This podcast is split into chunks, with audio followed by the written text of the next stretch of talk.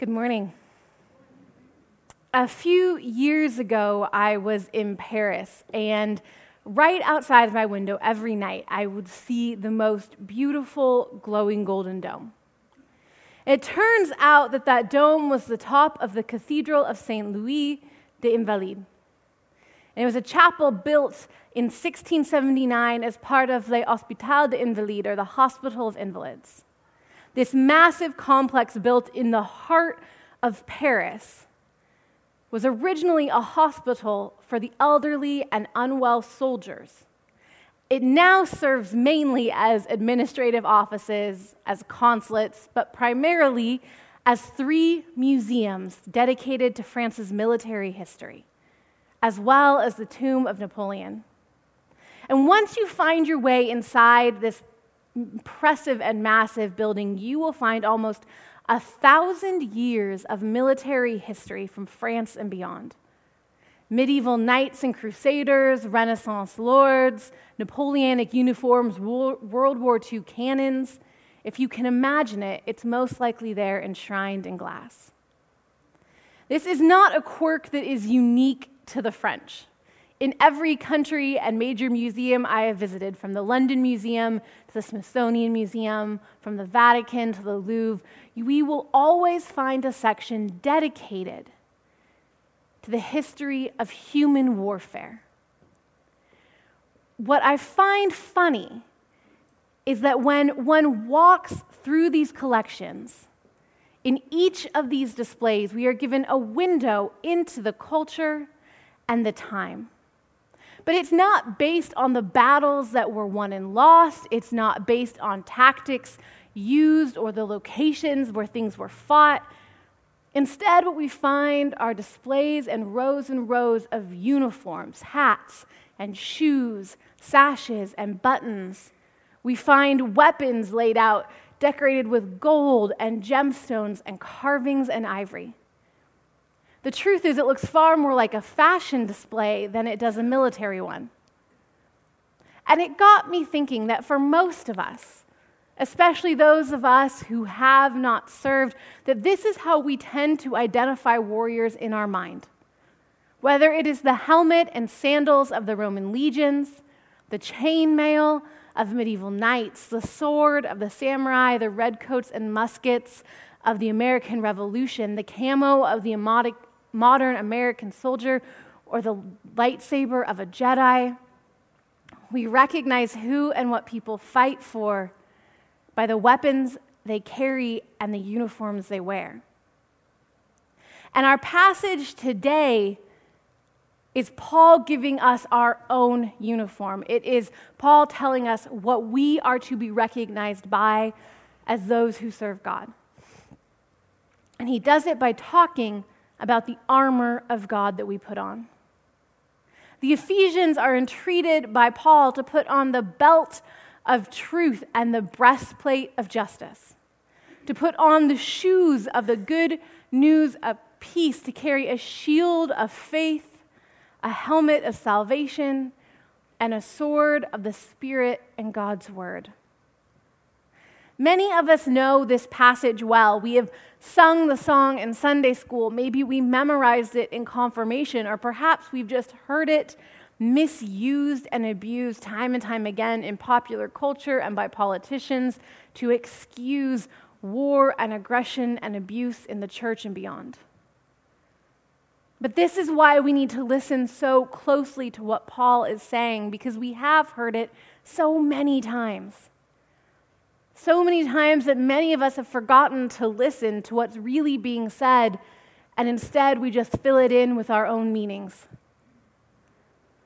See, Paul is writing to the Ephesians, a group of people living in the middle of the Roman Empire, an empire defined by war and aggression. Perhaps we can see the connections to our own world and our own culture. This was a people used to war and fighting. And so Paul does what Paul does best. He takes the words and the language and the culture of our times and their times and he flips it to show us how God's kingdom differs in any kingdom run by human beings. He reminds us that the first Christians in the beginning of the church were pacifists, they were martyrs. When he tells us that this is not a battle against other humans. And too many of us forget that. We battle one another, we blame one another, we shame one another, all the while missing the fact that there is something far bigger and more insidious at work in the world. In fact, what Paul writes is that our fight as we know it is against the rulers, authorities, and forces of the cosmic darkness and spiritual powers of evil in the heavens. C.S. Lewis, in his preface to the great work, The Screwtape Letters, writes this There are two equal and opposite errors into which our race can fall about devils.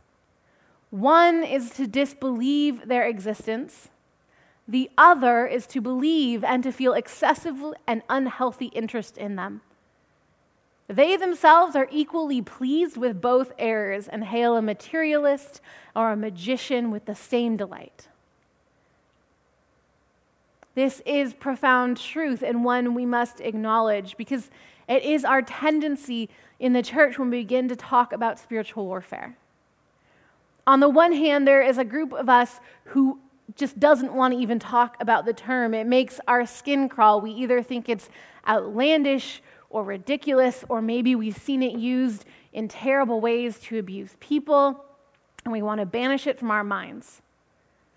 There's another group of us that gets obsessed with it, that begins to turn every single battle, every mistake, every bump in the road in our life into some cosmic attempt and attack on us. And one leaves us open to danger because we fail to recognize its presence, and the other tends to lead us into being the ones who create the danger and the pain to begin with.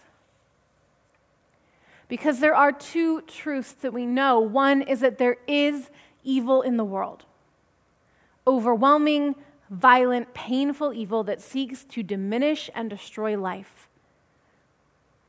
But the other truth is that we cannot fight this evil on our own with our own strength, our power, or ingenuity. We are inadequate to defeat a foe that we cannot begin to see or understand. And the thing about armor is that it's not foolproof. Even with the very best armor that you can buy in a battle, you're bound to get cut up and injured no matter what. Paul tells us that God has provided us sufficient armor, but it doesn't mean that then we then escape the experiences of pain and loss and even death in our life. What it does is give us a fair and best shot of withstanding the pain.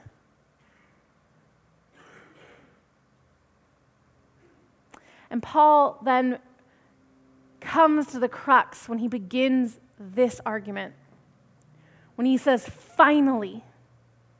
That means, based on everything else that you've read in this letter, finally, based on everything else that I've told you about who God is and who Jesus is, knowing this, be strengthened by the Lord and his powerful strength. Put on God's armor.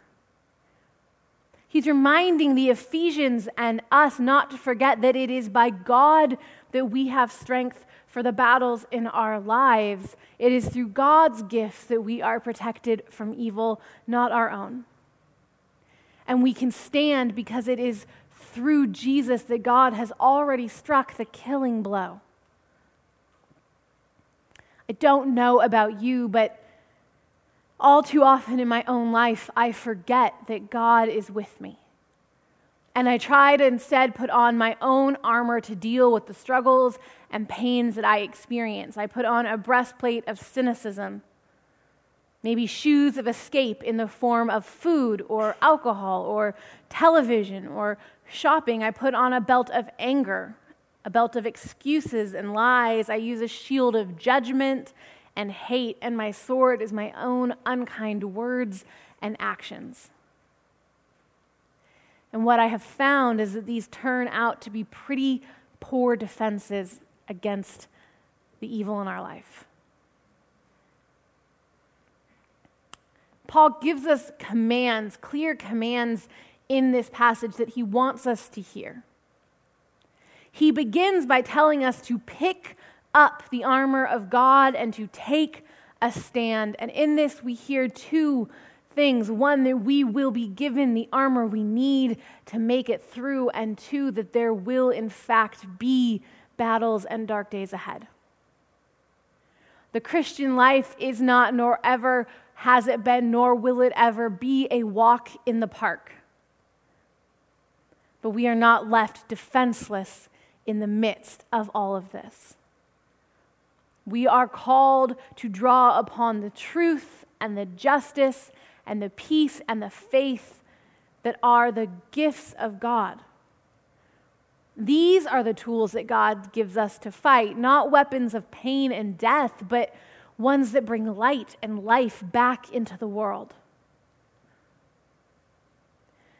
More than just picking up the armor God Paul then tells us to eh, receive from God the helmet of salvation. And it's important to note here that he does switch what we're to do because we can pick up a lot of things, but we can only receive salvation. It is our helmet, it is the protecting force that comes around us, and it is bestowed upon us by God alone to make us secure. So many of the battles we end up fighting in our life stem from our search for this very security and safety that God freely offers to us. But instead of accepting the helmet of salvation, we go and search for it everywhere and anywhere else, trying to pick up whatever we can and never finding it. Finally, Paul says, Look, you've got all the defenses that you need. Here is your one offensive weapon. Pick up you are and receive the sword of the Spirit that is God's word. And Paul is talking about something here that is bigger than the Bible that we keep on our nightstand or the Hebrew scriptures that the people of Ephesus would have had. He's talking about the very living word of God that is from the Spirit in each and every one of us that speaks that truth and justice and peace and faith into life. See, the weapons that define the army of God are not ones that destroy life, they're ones that bring it. If in your battles, in your daily life, you find that you are destroying another's humanity, that you are tearing other people down, that you are hurting others, it's time to take an inventory. Because then the weapons you are using are not the weapons of God, they are the weapons of humans and the weapons of evil. And too often these days, when the language of fighting spiritual battles is used, it is used by ones who are intent on waging the destruction of other people. And that is not what Paul is calling us to. Because the whole letter of Ephesians has been leading up to this one moment. This is the end of his letter. Paul is sitting in jail and he has been writing to the people that he loves and he's trying to convey what they need to know. He's trying and has been trying over the past pages to remind us who God is and who Jesus is and who we are. He has reminded us that God is good and in charge, that Jesus loves us and died for us and cloaked us in salvation, that we as a people are redeemed and broken sinners who are saved by grace that we are part of a family, of a community that is called to live in a new way. And he's seeking to remind us of these things and to give us the tools that we need in the face of what's coming because he knows. Paul knows that the battles are coming, and they are battles that will stretch across centuries and across the world. They are battles that will be in the church and in countries and in our families. They're battles of oppression and war and violence and hatred and selfishness and ignorance and power. And he knows that in the midst of these battles, we are likely to forget. to forget who we are and who it is we are really fighting as we turn against one another instead. The French poet Charles Baudelaire, in his short story, The Generous Gambler, written in 1864, reminds us of this trick, this ability that we have or that is pushed on us to forget who it is we're really fighting. He writes The devil complained in no way of the evil reputation under which he lived all over the world. And he assured me himself that he, of all living beings, was most interested in the destruction of superstition. And he avowed to me that he had been afraid relative to his proper power only once. And that was on the day when he heard a preacher more subtle than the rest of the human herd cry from his pulpit, My dear brothers, don't ever forget. When you hear of the progress of lights and wisdom praised, that the loveliest trick the devil ever pulled was to persuade you that he does not exist. Paul knows that we will be persuaded that he does not exist as we turn against one another. And so his final words to the Ephesians are this pray. Pray and keep praying for all those who believe, for the whole world, and keep close to the Spirit of God, that you might be reminded always about the truth of who God is and who you are and who we're really fighting. Pray like your life depends on it, like it matters, like it's real because it is. Like Paul, I still believe that as humans, we have the potential to be nobler than we know and better than we think. That the darkness that we have seen is only a shadow on the potential of the human heart. Unfortunately, we all too often are made hard by the world around us until we finally make a tragic mistake and we walk away from God's armor and protection and we try to create our own.